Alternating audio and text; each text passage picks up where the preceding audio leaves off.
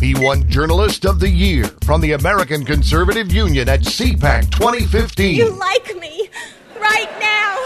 You like me. He's Jim Geraghty. How do you like me now? Now that I'm on my way. She's a broadcast professional who's got pop culture by the throat and she won't let go. Crank up the radio. Let's be alive, everyone. This is not a drill. She's broadcast pro Mickey White. How do you like me now? This is the Jim and Mickey Show. Welcome to the Jim and Mickey Show, brought to you by your friends at the Internal Revenue Service. You may have heard that the Powerball lottery is up to $1.5 billion. And your friends at the IRS want you to know that they're pulling for you. Because when you win, we win. Roughly $460 million in new tax payments. At the IRS, we have a very particular set of skills. skills we have acquired over very long careers. Skills that make us a nightmare for people like you. If you pay now, that'll be the end of it. If you don't, we will look for you. We will find you.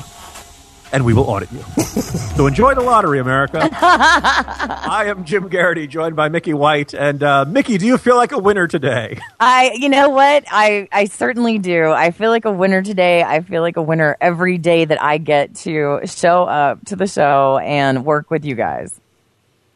Aw. I was waiting for like some sappery coming back. Nothing. Nothing from y'all. You're slow this morning.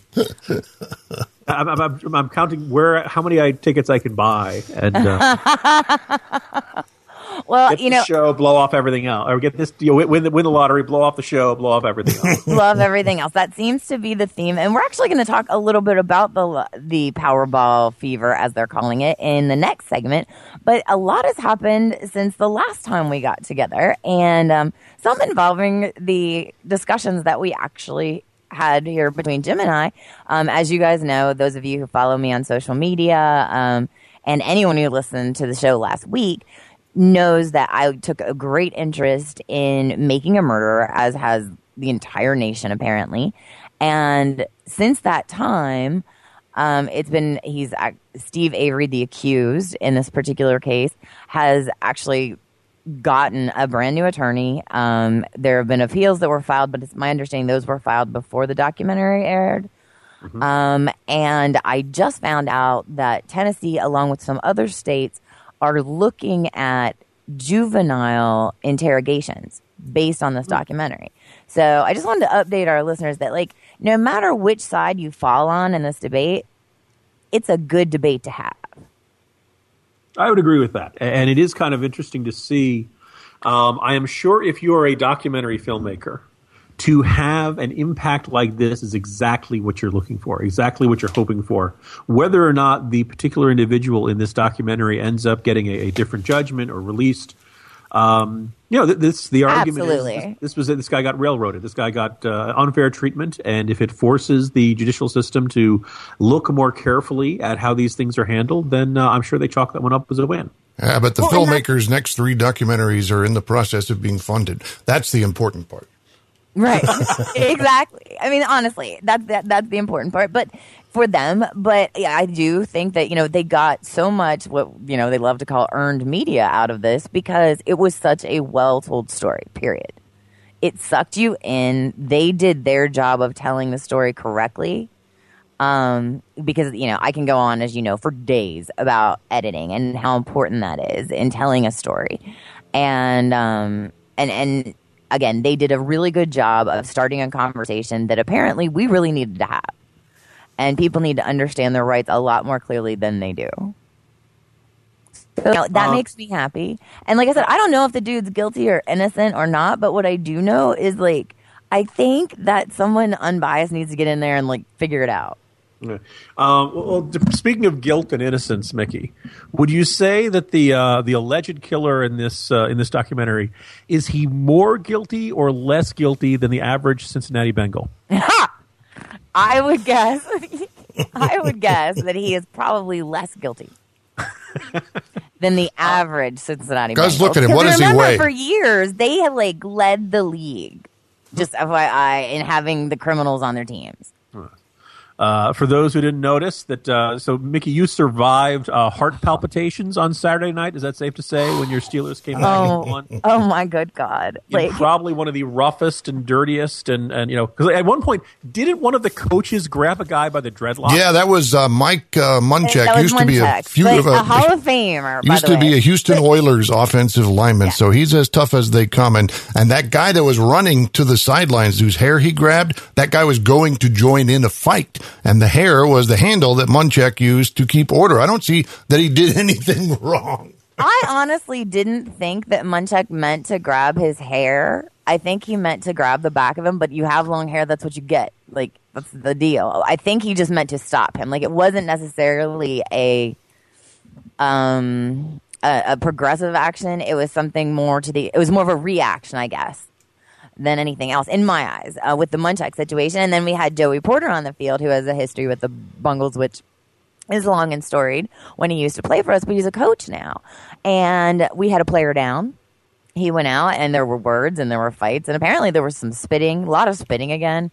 Um, they seem to like to do that. And so that's, you know, kind of crazy. And, uh, and, and it, it's one of those things where I, I lived through it. Yay, Steelers. We did it. Today's probably the best day of the week for me. Wednesday um, is when we film y'all, and and it's one of those things where I feel uh, I, I feel good today because it's not game day, and I'm like kind of starting to recover from what happened on Saturday. Other than that brief period where you can you, you stop the the nervousness about the game that just completed, Right. And the you know, um, you know, you're feeling feeling better than uh, this morning, uh, Mickey. Yeah. St. Louis Rams fans Oh my god!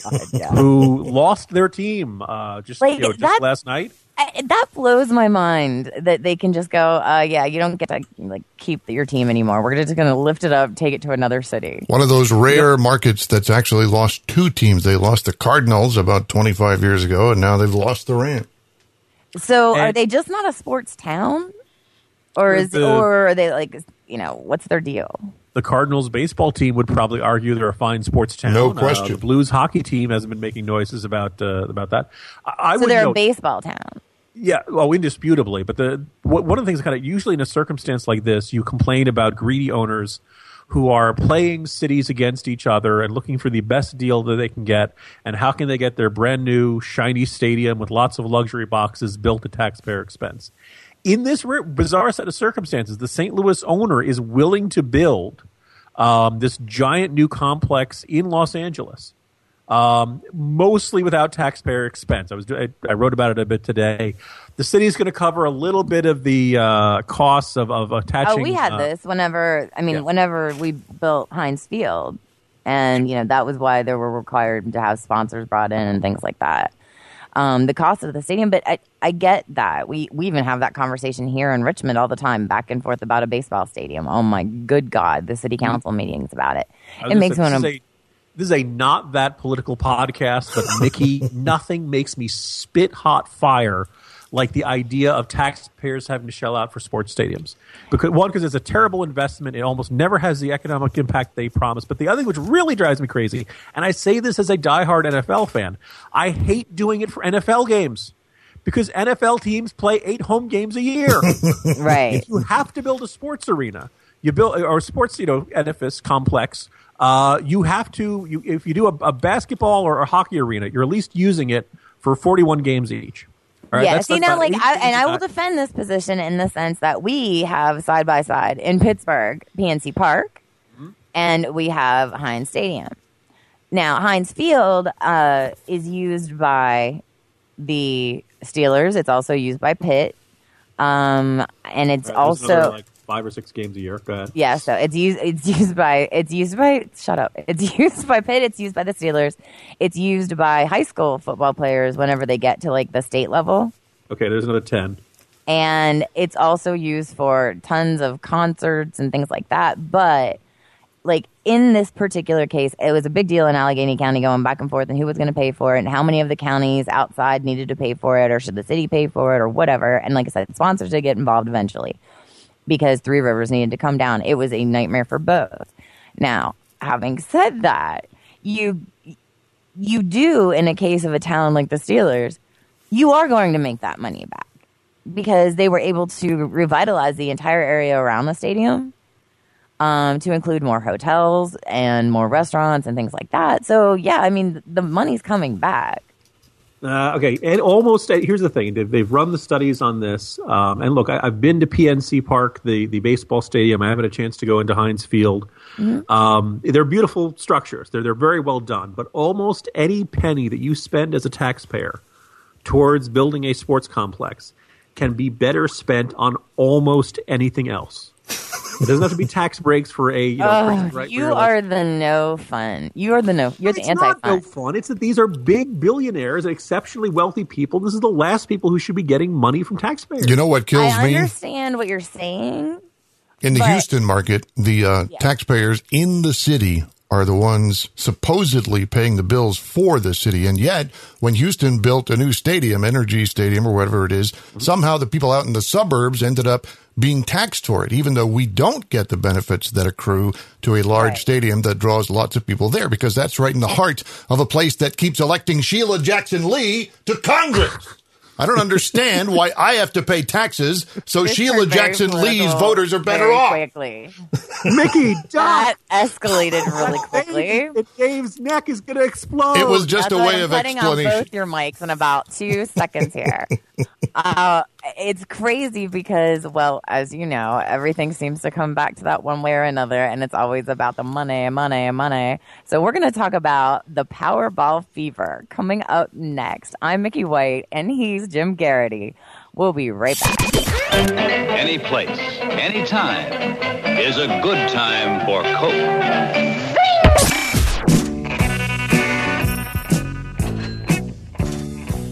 Welcome back to the Jim and Mickey Show. I am Jim Geraghty, joined by Mickey White.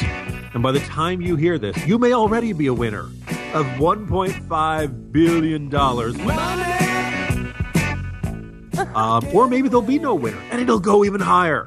Uh, we'll see how things shake out on that. But, uh, Mickey, you've been thinking about this quite a bit, haven't you? Well, of course. Um, my two dollars were invested solely for the time that I could spend fantasizing about what I would do with my billion dollars.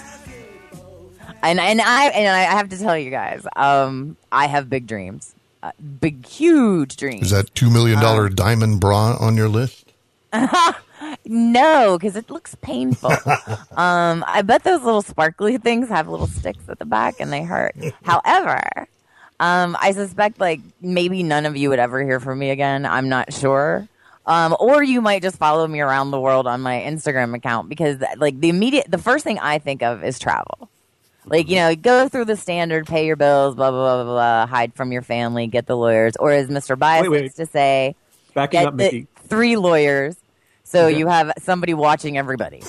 Uh, I was going to say, Mickey, when you say pay the bills, yeah. Do you mean your Bills or the Buffalo Bills for beating the Jets and making sure the Steelers out? or both? I, I, you know, knowing you, I'll you, send them some more Primanti sandwiches. You're a woman full of gratitude. So. I, I, I am full of gratitude. Um, and uh, yeah, and maybe send you know some Primanti sandwiches along with that. Uh, but no, like you know, pay off the mortgage, pay off all, you know, pay off everything, and then you know that that's a given but I, you know, I, like I said, I love to travel. So the idea of being able to just go and not have to think about like coming back because of work. Oh my God. Like I'd be gone. And every, I think everyone who knows me knows it. Like it wouldn't even like, obviously Mr. Bias wants his compound. Like he's going to be really disappointed if he doesn't get some kind of compound out of a billion dollars. But for me, I'm the opposite. I'm like, okay, I want to go everywhere and I want to see everything. What about you?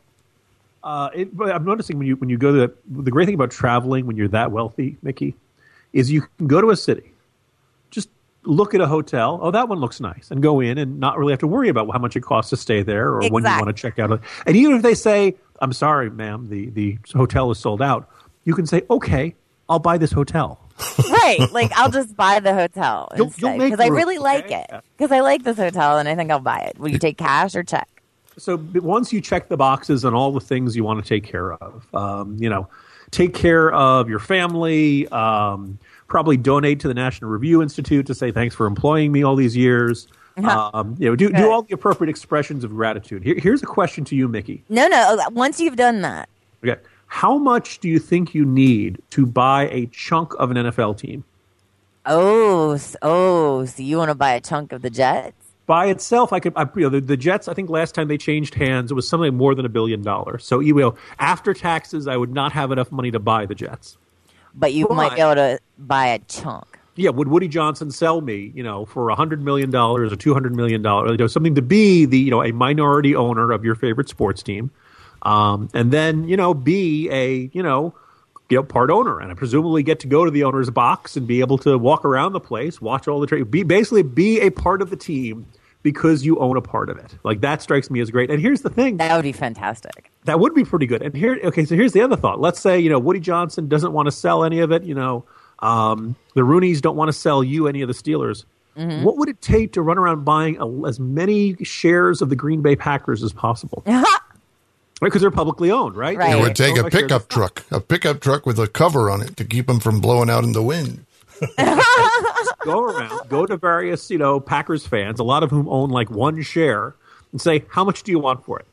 And eventually you get a, you can probably build a sizable chunk of it, if not be a majority owner, maybe have a plurality or, or some significant chunk of ownership of the Green Bay Packers. And that strikes me as a pretty neat thing to, uh, to have. That would be very, That very be a good cool. Fan. One of the things that irritates me when the Powerball gets as high is the, um, I guess I would call them the naysayers. They are the anti-fun, like you can be sometimes. Um, and in the sense that, you know, they, they want to tell you you have one in 200 and whatever billion dollar, you know, chances and they go through all these crazy things. And I mean, I even saw a video this morning making fun of other people who had done the same thing uh, on a morning show. And the morning show had been doing it all morning. Like you have a better chance of doing this than winning. But all they did was talk about the Powerball. And then of course there's those that say, you know, one of the ones that killed me. I saw this tweet this week. It was from one of those like I think a, a motivational person. I'm guessing.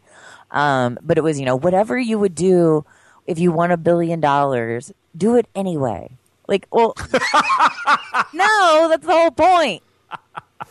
Like, no, no. no. Wasn't there I- a I- movie starring Queen Latifah about that? Didn't she I- just start living like the, her life was over? She got a false diagnosis of being sick, and she went out and spent yes. all her money, Yes, that is exactly what happened. and she found And love she- too. And then she fell in love, but she was broke. Um, so that's great. But yeah, like I was, I was like, no, like a billion dollars.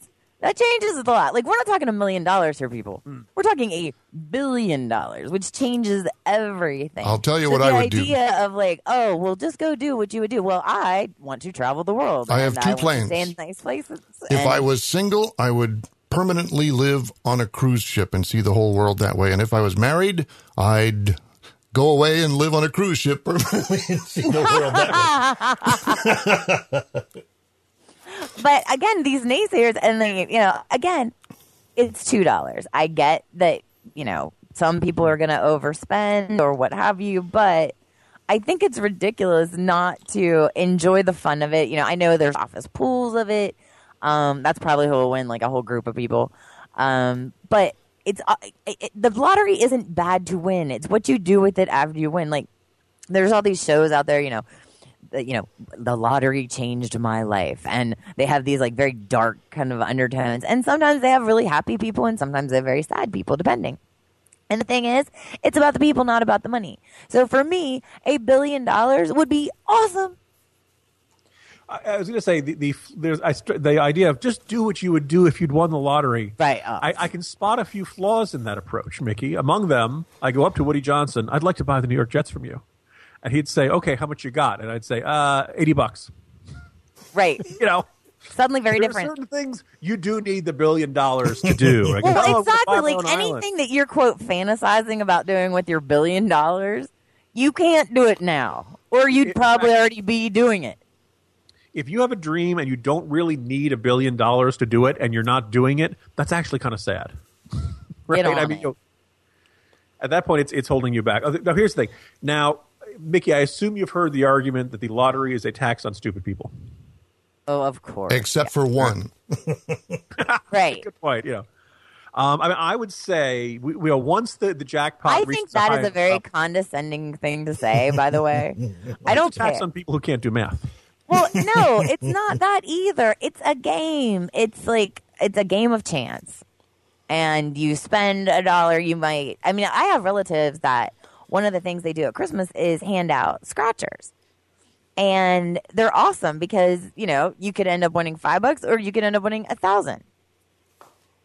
That's fun. Um, how? I guess here's the question: Is it what? At once you start buying, I'm going to say more than you know. Uh, pe- people will have their own threshold, whether it's a hundred bucks, two hundred bucks, three hundred bucks, whatever amount I you're think putting that's in a insane. year. Yeah, because you know, uh, or even over the course of a year, you know, you put that into an IRA or a 401k. Yes. It's actually going to accumulate over the course of your lifetime, right? So you know, you know, cumulatively. Now, if you buy it once in a while, you could do yeah. that with everything, like down to ketchup. That's what I have to say about it. Like, if you're going to spend and and say like, well, whatever you spent on X, you could have invested. Well, yes, no kidding. Here's the thing: I chose I chose spend- not to invest. I chose it to do this with it. But if you take that money and you put it into your investment, it rewards you later in life. Whereas if you take that money, spend it on ketchup, and put it on a hot dog, you've committed an abomination, Mickey.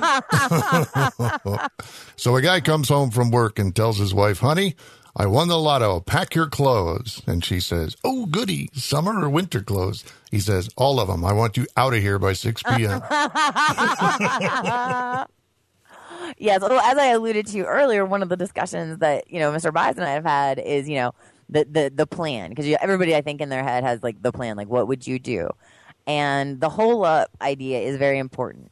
You want to hole up until you've hired all the appropriate people, your tax Yeah, attorneys. yeah. And and like I said, Mr. Bias being himself is of course you know we would have to hire three. So the, and they'd have to be from different places so they could all keep an eye on each other because that's the only way to keep these people honest with that kind of money. I think that's very wise, and I think ultimately, wouldn't you rather like the world really never ever know? well, and that's the thing. He's like, wouldn't it be awesome if we just, you know, like stayed in this house? Because of course, because of my desire to travel, mm-hmm. like it, it would be very easy to like basically pay off the house, do any kind of updating, reno, whatever I wanted to this house, and then just go. Like you know, you can buy other houses, but if you didn't tell people, like Yeah, if you like kept you- it on the down low, that would be so awesome. You know, And you could be go, like "Oh, the best secret Santa ever Yeah. to your Your, friends. your friends are like, oh, he's a really nice. He always picks up the check and never makes yeah, much of a like, deal you out know, of and it. they know, take me on vacation and they just happen to have extra tickets. It's weird. to be inexplicably generous, but no one to really know why, probably is much better than being, you know, well known as this famous lottery winner. Because one, the sheer envy factor. Two, the number of people who come out of the woodwork asking for money and old relatives and all that stuff. And you know, being the Oh, target my of every scam artist, you know, uh, under that. But No here's the one's getting thing. my money. yeah. Let me make this Um, clear. There, there, there are like literally four people on this earth that will get a share of my money. The rest of you, and you, you know who you are if you're listening. the rest of you, you're not getting it. And so, I, I think it's fair to say that anyone who wants to, you know, like climb out of the woodwork to find me, forget it. I'm, I'm in hiding behind my tax attorney, The, the other and I will you- see you when I get back all tan and tropical. the thing that probably also nags at lottery winners is that they probably then begin to live in a you know the, the rare air of of the high and mighty and the elites and they move to the really nice neighborhood and build the mansion and travel all these places and they probably hang around other really rich people who all built their fortunes right i mean you, you become immensely wealthy and deep down you know you didn't do anything for it Nouveau you just riche. picked the right numbers yes you were, you were Nouveau the riche, quintessential nouveau yes. riche. No, but, but but a lot of these rich children that we're talking about didn't necessarily do anything either. They inherited it. True enough, but I, I think in the back of your mind, you're probably always going to look at people who had built their fortune. I, if I have a billion wealthy. dollars, I don't give a shit. I'm just telling you, like I don't care. I won't hang out with those people. Be like, sorry, I don't want to hang out with you. You seem lame. I'm gonna go find more fun people to hang out with. Like I would not care. I would not care even the tiniest bit about how I got the money, whether people liked my money, whether the people liked the way I spent my money. That would be of no concern to me. You know, when the Jim and Mickey show takes off, Yes. and we build this immense, spectacular program, Broadcast and you and I empire. and Dave are all. You and I and Dave have all built, let's just say, Kevoian level fortunes. Okay, I, I like the way you talk. Yes. right? I mean, like you know, uh, Bob Kevoian recently retired. He's been very successful in, in the radio Hugely- world. yes, of Bob and Tom show. Um, huge yeah. success. Um, Not not Bill 185 Gates, money, markets. but you know, Yeah. You know, this is this is a, a successful, uh, well compensated, happy life that he and Becky have had, and they they totally deserve. Um, wouldn't you, you know, if, if you built, you know, to, to quote, uh, to, to, to contradict the president, you built that. Right. And lottery winners, as lucky as they are and as happy as they may be, I think on some level they're actually not happy because they know they didn't actually build anything. Okay. They just you had to give it to them by if luck. you want. But if I win, I'm going to be happy. Okay, if you if you win, I'll be happy too. Yeah. Oh, There you, go. didn't Like, build how's that. You didn't build that. Who cares? It's mine. exactly, exactly, Dave. Like I don't understand the problem here. I am still missing your concept, Jim, entirely. It's a billion dollars. If someone that I did not know just decided to like write me into their will and give me a billion dollars, I wouldn't even question. It. I'd be like, "Thank you, my billion dollars now." I'm not saying you couldn't get over it in time. I have a feeling I could. I have a feeling like you know I could. I could work that out. I didn't really earn this. More more cocaine and hookers. Come on, let's go. off to the Riviera. No, no, that's you gotta be careful. That's more cocaine and hookers, please. More cocaine. You gotta say it right. hookers. You gotta say it. my While we do that, we're going to take a quick break. And when we come back, we're going to discuss some of the very sad news of the week and uh, how it's impacted not just the music community, but the artistic community in general. Of course, we're talking about the late, great David Bowie. On the other side, this is Mickey White, and I'm here with Jim Geraghty. You're listening to The Jim and Mickey Show. It certainly is a big bun. It's a very big bun. Big fluffy bun. It's a very big fluffy bun. Where's the Do you remember when America was a free country? Welcome back to the Jim and Mickey Show. I am Mickey White, and along with Jim and Geraghty, and we are here talking about some of the saddest news um, we've had in a while in the arts industry, and that was the passing of David Bowie. A lot of people didn't realize he was even sick. He had um, just turned 69 two days before he passed away. And it was really a moment in time as the news broke, at least in my world, Jim, where you start to realize it, a, a true end of an era, as well as recognizing how many people and how many industries he actually impacted. Uh, you, you've kind of hit on the, the note that I was going to going to emphasize here, Mickey. That um, when I say David Bowie, because he was so active in music and he did acting and he was you know kind of dabbling and constantly reinventing himself.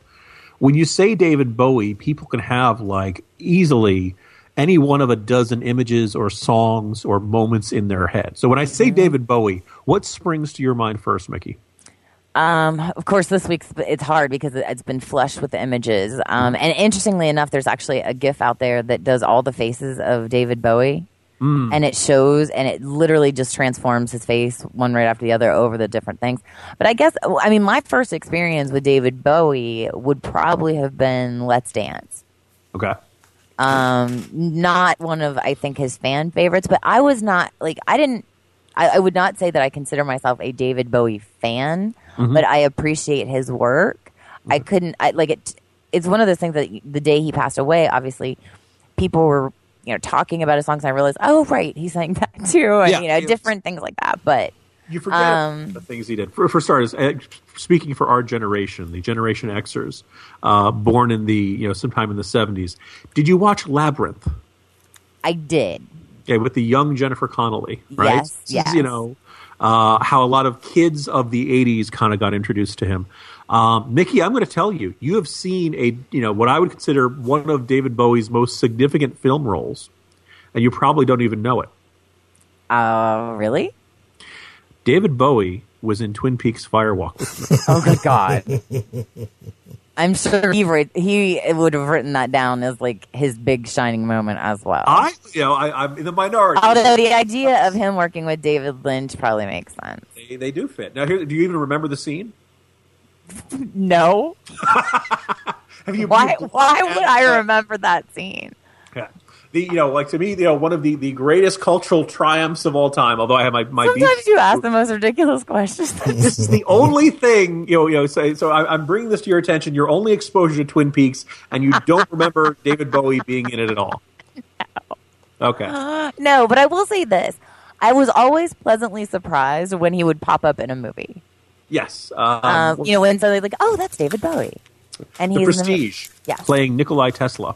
Yes, and and and yeah, that was crazy, right? Um, that was one I didn't see coming, and uh, and I think, you know, he, he just released uh, an album on his birthday, uh, and there was a you know a, a video that went along with it. He clearly knew that he was passing away, and now clearly, you know, it's a gift to the fans.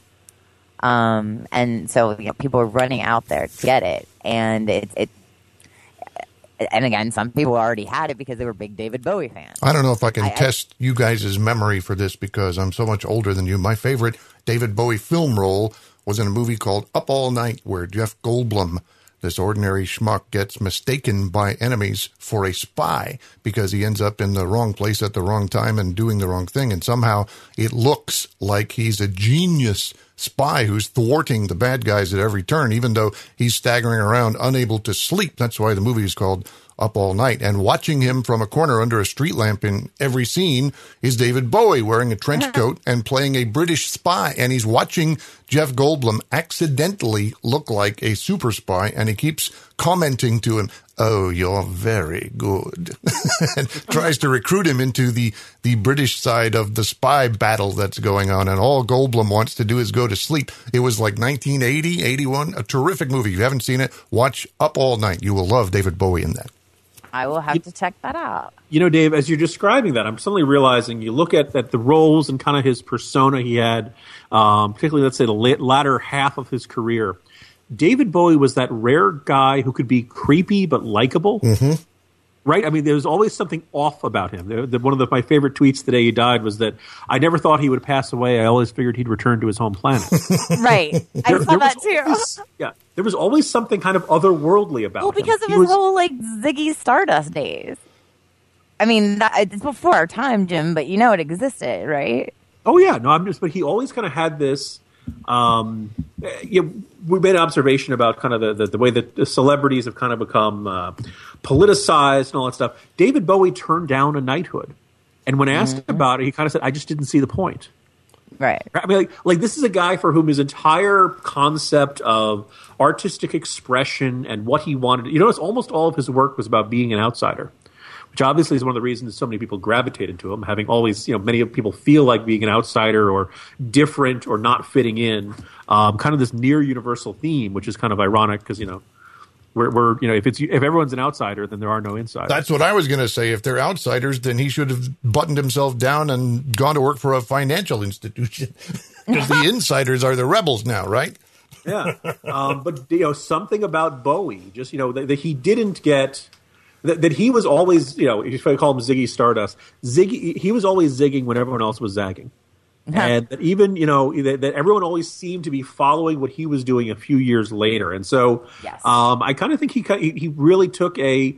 There are a lot of folks who are rebellious for a stage of their careers. Um, only you know David Bowie had this ability to constantly be reinventing himself, changing himself, never seeming trite or tired or rehashing the old stuff. And um, and I, I think that you know whether or not whether you love him or hate him, I think most people you know are, are missing him now and realizing. Uh, Like, I maybe not- realize again when we were discussing you know, earlier some of the songs and whatnot. The song changes. I love that song, and I Oh, love Heroes, right? I mean, yeah, and I love yeah heroes, and I love Under Pressure where Mm-hmm. he sings with Queen. Um, I saw a lovely tweet about the idea of him actually singing with Freddie Mercury in Heaven Now. I thought it was interesting that that's where they thought they'd both end up. Um, but having said that, I mean, it was just you know there are certain things that popped up, but I was like, oh wow, right, I forgot about that. I, I was just ob- observing that I kind of feel like you. I, I don't. I was trying to think about who's the David Bowie of today, and I don't think anyone really fits. I, I think he really was this. Um, As there a- are other, as I say about everything, there's never a blank of today. Mm. The things that make someone like a David Bowie special is that he's David Bowie. yeah. you, you're not going to make the pitch for for uh, Bieber. Now, Bieber. okay, as I explained to you guys last week, Justin Bieber, second album, third album, whatever. This album that's out right now, if they still call them albums, I don't even know. I like it.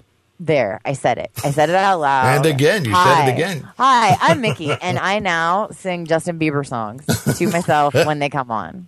I want to thank all of you for joining us for the last Jim and Mickey show. It's really funny though because you can tell he wrote all the songs about his ex girlfriend, and my guess is Selena Gomez is the one we're talking about here. and but they're very entertaining, and I even got Mr. Bias to listen to it, and he thinks and pretty much is convinced up until the point of me playing the song for him that Justin Bieber is in fact like Damien. The son of the devil. a, a reasonable theory, right? It's not been disproven. It's it's, It- it- still an open He's like, you know, he kind of does the whole like, have you ever seen them both in the same place? No.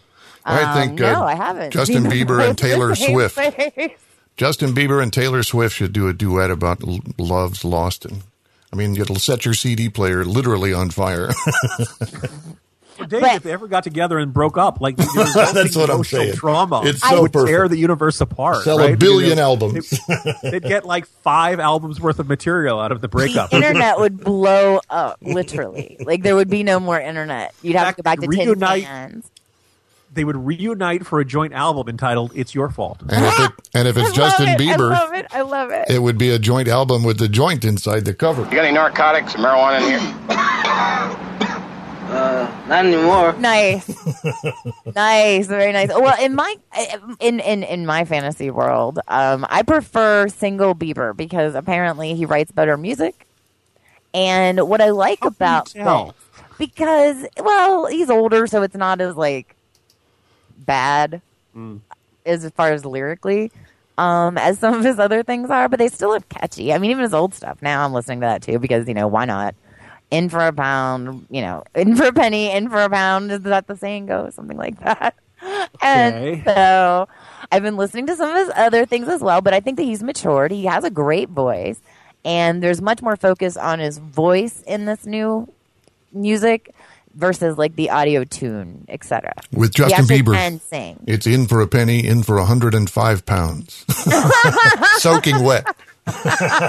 right? He's got to be. He looks like he's twelve. He's a And he has to be like honestly the time. I, I've, I've the tiniest person I've ever met that's famous that other people would know, um, and is super super tiny is Richard Marx, hmm and I would Okay. like to see him stand next to Bieber, just to give me an idea what we're dealing with here. Chico Marx and Groucho Marx also would compare. and some of you are like, who is Richard Marx? Richard Marx sang songs in like the late 80s and early 90s. That's right. And they were songs that girls my age were all like, oh, uh, this is exactly how I'm feeling right this second. And so we bought them all up and loved them all up. And then older, you get older and you listen like, what, what the hell was Jim, I the uh, studio floor is about four inches deep in estrogen right about now. Yeah. I uh, I'm trying to come up with something to say about uh, Justin Bieber and, and his height, and um, I, I I just think, feel like we've ended up in a conversational cul-de-sac. I, uh, oh, wow. just going around and I I just can't bring myself to uh, to to have an opinion on this, Mickey. I, I you, you know I, I Are have, you telling me that I can't force you to care about my Bieberdom? Um, I'm trying. I, I have no more f words to give. I have no more s words to give. I, I look, and jars are empty. There's Prepare the Geraghty escape pod. yeah. I, I actually I'll make one observation about Justin Bieber. So he was on the cover of Men's Health not while not that long ago. And it's the first time I've ever seen the magazine where the you know they most magazines with a little letter from the editor or the editor's column or something. And this one was basically like kind of apologizing for it. saying, "Look, we know you think this guy is a jackass. We know you think this guy is a spoiled brat. We know you think this guy is a guy who's not, you know, um, not needed. You know, basically been, you know, runaway wealthy and and and you know, uh, acting like a punk and all that stuff." He says he wants a second chance, so we're giving it to him, and uh, we hope our readers do too. And I remember looking at him thinking, like, "You're not the boss of me. I don't have to give him a second chance." Oh my God. What has Justin Bieber ever done for me? Get off So my this is lawn, you Bieber kids. backlash? Is that what you're telling me? I, you know, look, you're you're wowed by the new album. I, if I never hear hear Justin Bieber again, I think my life will be pretty much. Un, Have you un- heard unchanged. anything from it? I don't know. It might have been background noise on the radio at some point. Mm. If it is, it hasn't been good enough for me to say, "Oh, I totally," you know. Uh, yeah. Well, we'll just My advice to you, Jim, as your producer, is don't listen to this podcast later because it's going to be saturated with the Beeb. Oh, uh, oh, Get off my lawn, you kid. oh, You know you love me. I know you care. Geraghty Yeah. is the old crank now. He's the old geezer. Get off my lawn. I will be proud to be anti Bieber until the end of time, uh, barring some sort of amazing second act. I, I think you can see the decline of Western manhood from David Bowie.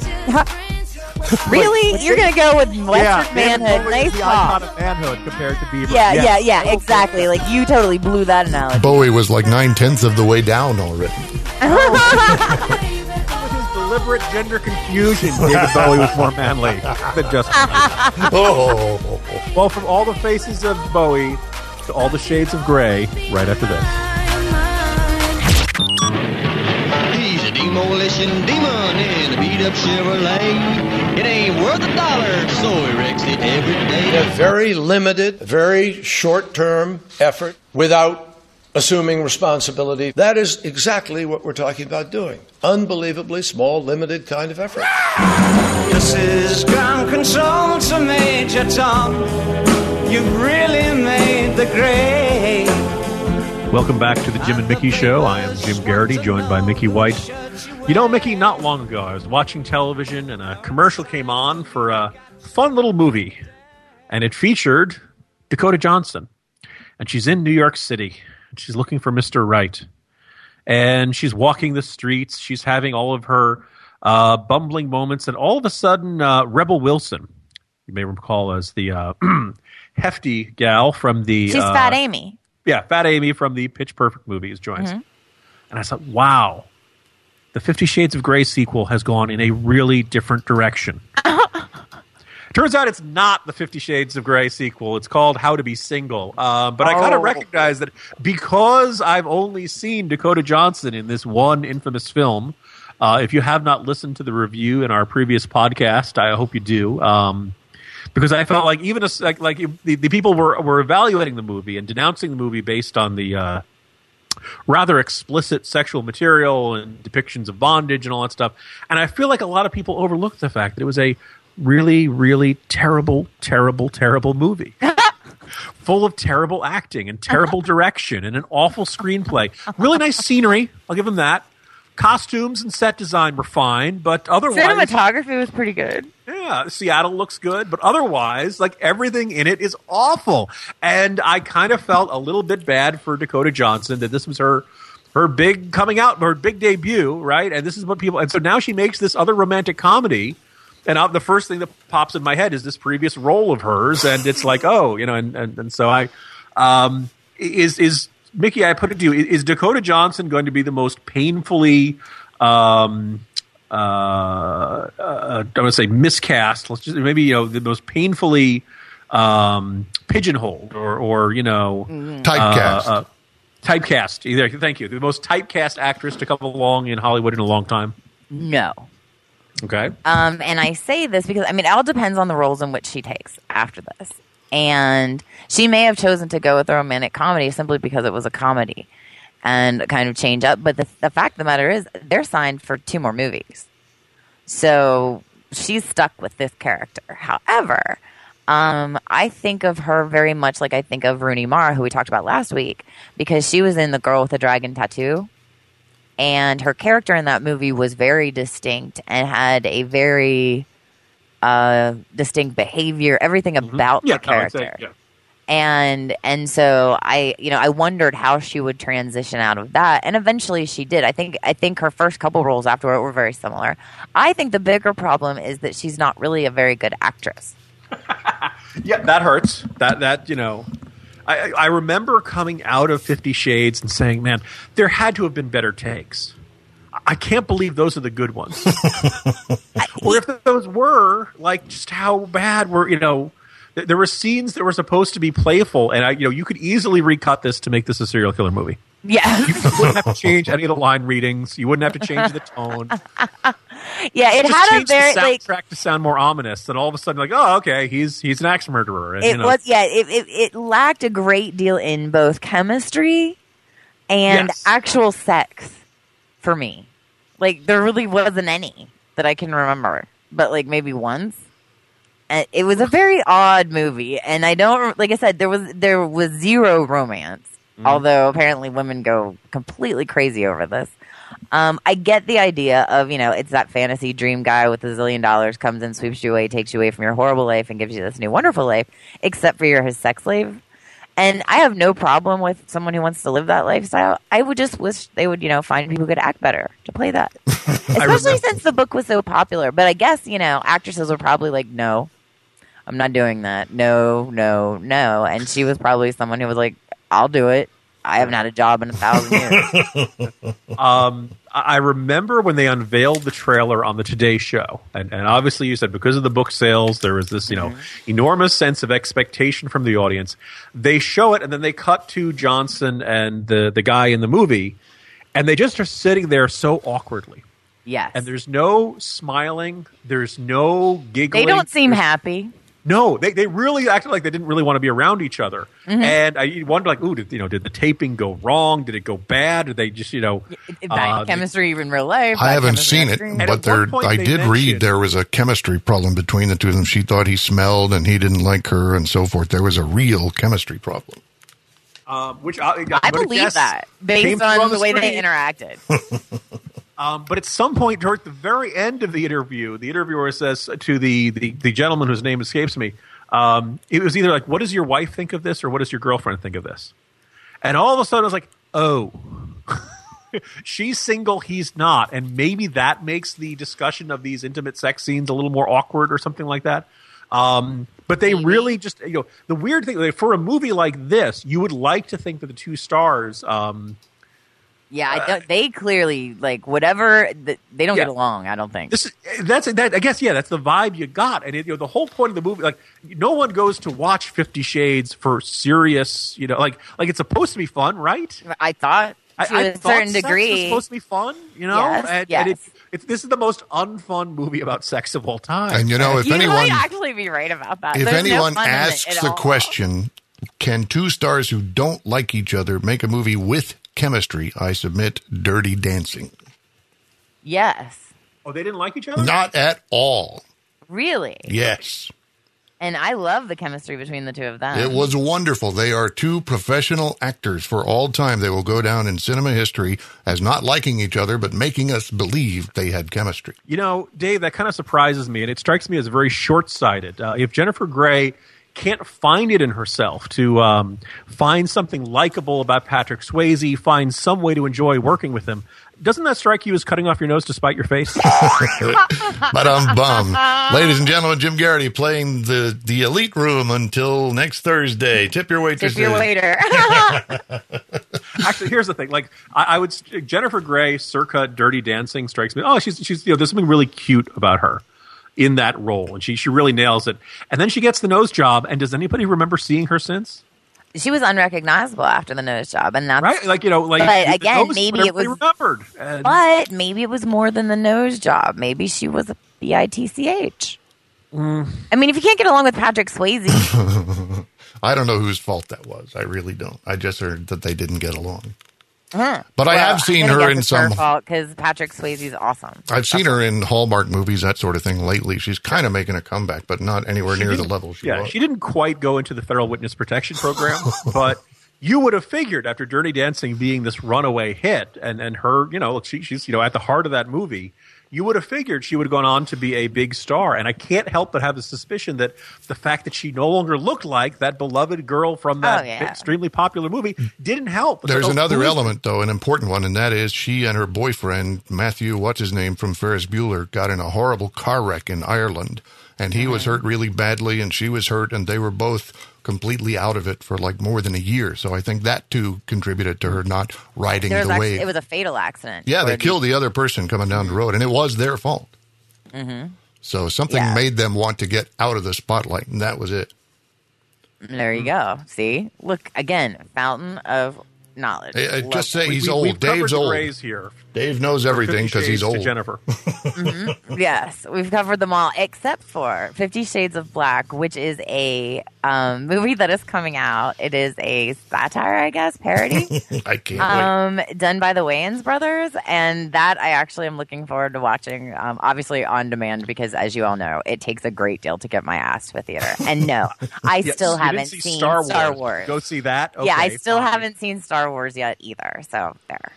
Um, I, I would say I've enjoyed the the, uh, the commercials for that. Mrs. Campaign Spot laughed at it. I think if there's any movie that, that took itself so seriously and so you know almost pompously or self importantly, uh, Fifty Shades has has some mockery coming, and there there's you know. In a way, like this, you know, there there are a lot of times the you, there are very few movies you say, oh, the parody was better than the actual movie. Mm-hmm. Like I don't know if you was Hot Shots better than Top Gun, or you know was the Naked Gun better than any of those uh, classic Story. you know uh, police detective movies? But I think Fifty Shades of Black is almost certain to be a better movie than Fifty Shades of Grey. You'll it have really has a win. It, it has a really good chance. The bar is I low. will tell you this. I um when you talk about parodies, is that I watched 300 and I also watched We Are the Spartans or whatever it is. Oh, Meet the Spartans. Meet the Meet the Spartans, yes. And oft times I get confused which happened and which. Just think about nipple rings. you know. Uh, so the Yeah. So I sometimes can get confused by them. I'm just saying. Mickey, by any chance, have you seen um, the sequel, 300 Rise of an Empire? No. I saw Okay. it. Uh, it features uh, Eva Green. Eva uh, Green from the first James Bond movie. Yes. Oh. And Oh, There's gorgeous. something that separates Eva Green from a lot of other actresses in Hollywood. Eva Green will take off her top if you ask her to. She'll take off her top if she's feeling a little warm. Um, and so 300 is full of people being impaled on spears and sword fights and explode, you know, everything you'd expect in this. But the difference between 300 and 300 Rise of an Empire is that Eva Green is in it, and with this new different hero, Themistocles or something like that. Right in the middle of it. There is one banging down on the table, knocking down, you know, full, clothes being ripped off and, and body part. It, it's It's a what you very, hope was in the. It's what you hope was in the Fifty Shades of Grey movie, but it wasn't. Yes. yes so you're I- telling me I should watch this this Yes. movie for the sex scene? Watch Three the sequel to minutes of- Three Hundred. three minutes of 300 Rise of an Empire has a lot more sex and I'd argue a lot more dramatic tension and intensity than in the entire Fifty Shades. So I guess you know I'd say it's six times because you know 300 is six times bigger than 50. Um, but the thing is, I'm watching it one night and uh, Mrs. Campaign Spot is sleeping on the couch next to me. And you know, sometimes the movie gets loud or not. She happens to wake up at the exact moment of the banging on the table sex scene, and of course now she thinks I've been watching a movie that's entirely that the entire time. Oh, and she'll like, never and fall you been asleep on the couch yeah, you know, again. Jim? now she wakes up fine. No, I've been watching im- im- you know, people getting impaled for 45 minutes. nope. That's the scene that you were to be caught watching, apparently. so there you go. So again, I, I could recommend 300 being a pretty darn good movie, and um, three minutes that are way better than like two hours of Fifty Shades. Speaking of rise of an empire, sorry. I thank you, Dave. Thank you for going there because my inner twelve year old was really wanting to, and yet felt like it wasn't the right thing to do. This is not Um, on air. We can we can say fuck all we want, right? Yes, that is correct. I know. I, I was trying really hard to be good there, though, um, with the whole rise of the empire thing, um, because I immediately thought of like rising other things. And then I couldn't stop laughing and had to mute myself for a moment. So, And she said, "You call that an empire? Looks like a small town to me." um, I'm Mickey White, and he's Jim Geraghty. Behind the board is Dave Perkins, and we'll be right back. You're listening to the Jim and Mickey Show. You make me want to be a better man. I wish I knew how to quit you. Paging Mr. Herman. Mr. Herman, you have a telephone call at the front desk. Welcome back to the Jim and Mickey Show. I am Jim Geraghty, joined by Mickey White, and we come to you kind of in the middle of winter when when this television networks have kind of put some of their shows on a brief hiatus. They're supposed to start coming back in the coming weeks. Mickey, you were just telling me that there's going to be a, apparently a bold change about our, one of our favorite shows, Castle. This is, you know, just something that I read in, I believe it was Variety, and they put out that Castle might be back next year, but without the two main characters. What? Right? Like, well, then what is the point? Like, all I could think of is that they're going to do a spinoff with Alexis and that black British chick that they brought in. Um, maybe to compete with the new Nancy Drew. I don't But- know. But it wouldn't be a spin-off series. It would be a continuation. It would be Castle without Castle. I guess. Yeah. Castle without Beckett, which has been like the, the core of the show for eight. Like if you don't want to if you don't want to continue the show, then don't continue the show. Right. Or do a different show. But yeah, it's it's very odd to me, and and I know that they this had is like trouble. Seinfeld without Seinfeld. well, I I do know that they had trouble getting um Stasia, whatever her name is. Stana Katic. There you go, Stana Katic. See, and of course you guys would know her name. Um, I know they had trouble negotiating her into this year's contract. She doesn't mind taking her top off either, for the record. Yes, apparently she went. She was like not necessarily thrilled with, you know, whatever was going on, mm-hmm. and so she took some time to get back into the contract for this season. So I suspect that has something to do with it, and they may be ready to move on to do other things. But I think it's really weird because the show, as far as I know, is pretty successful, and you know, for its time slot, that's it's got a terrible time slot. I was going to say, if the actors and creative team are ready to move on, then move on. And if you Yeah. want, if, if you really want to do a spin-off show about the daughter, I, I suppose you could do that. Like Um, I said, I, I feel like somebody already beat them to the punch since they're doing the Nancy Drew, which Yeah. I, I've got my eye on because I'll I'll I'll let you know, listeners, if it's worth watching or not. Let's put it that way. Okay. Um, this this kind of reminds. Isn't like when Joey was a spin-off of Friends, right? I mean, like at some Oh, point, I- good I- idea. Again, things that never happened. Right, that's like The Godfather Three to you, Yeah. or uh, uh, or or you know the fourth Indiana Jones movie. Things Or that Rocky just Five. didn't happen. Yeah, Rocky Five's on that list too. Yep, didn't happen. Like, Again, like yeah, like you know, this this may be time for Castle to ride off into the sunset, and the idea of uh, that that strikes me as like, uh, look, could do we know it's going to fail? No, but and sometimes you have to salute the creative folks of, of trying to try something bold and different. Um, but sometimes bold and different just doesn't work. You can tell when there's a good sometimes cash it does flow. because you can point to the cast of Cheers, which has rotate, you know, rotated off and on. Um, you know, they brought in new characters and remain Cheers and the Cheers gang, and you can do the same thing with something like ER or in a hospital or whatever. But this show is about them. Yeah, it. it It's not an like there is an ensemble cast, but the show is about them.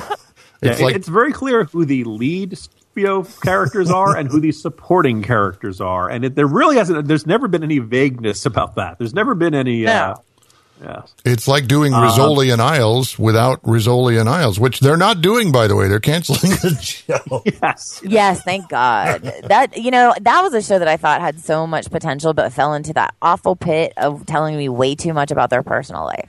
Like if I'm watching that type of kind of, and it should have been a little lighter in my opinion, but you know, a little fun procedural, etc. I don't really care that much about their personal life. Just give me what I want. I think the police procedural genre has been kind of overstuffed for a while. There are a lot of shows, and so everyone's going to do their serial killer one. Everyone's going to do their, you know, it feels like it's very tough to feel like you're doing something fresh and different with it. And uh, I think it ended up feeling kind of painfully generic in a crowded field. Mm. Nevertheless, when a show is making money, they find a way to justify continuing even beyond the sensible limits, i.e., losing your lead character for whom the show is named. Right. Castleless. no castle. No Newcastle. Newcastle. That'll do it. There's a town in Pennsylvania. Yes, there is Newcastle. Get some other writer that just graduated college and hook him up with Stana Katic. Call it Newcastle.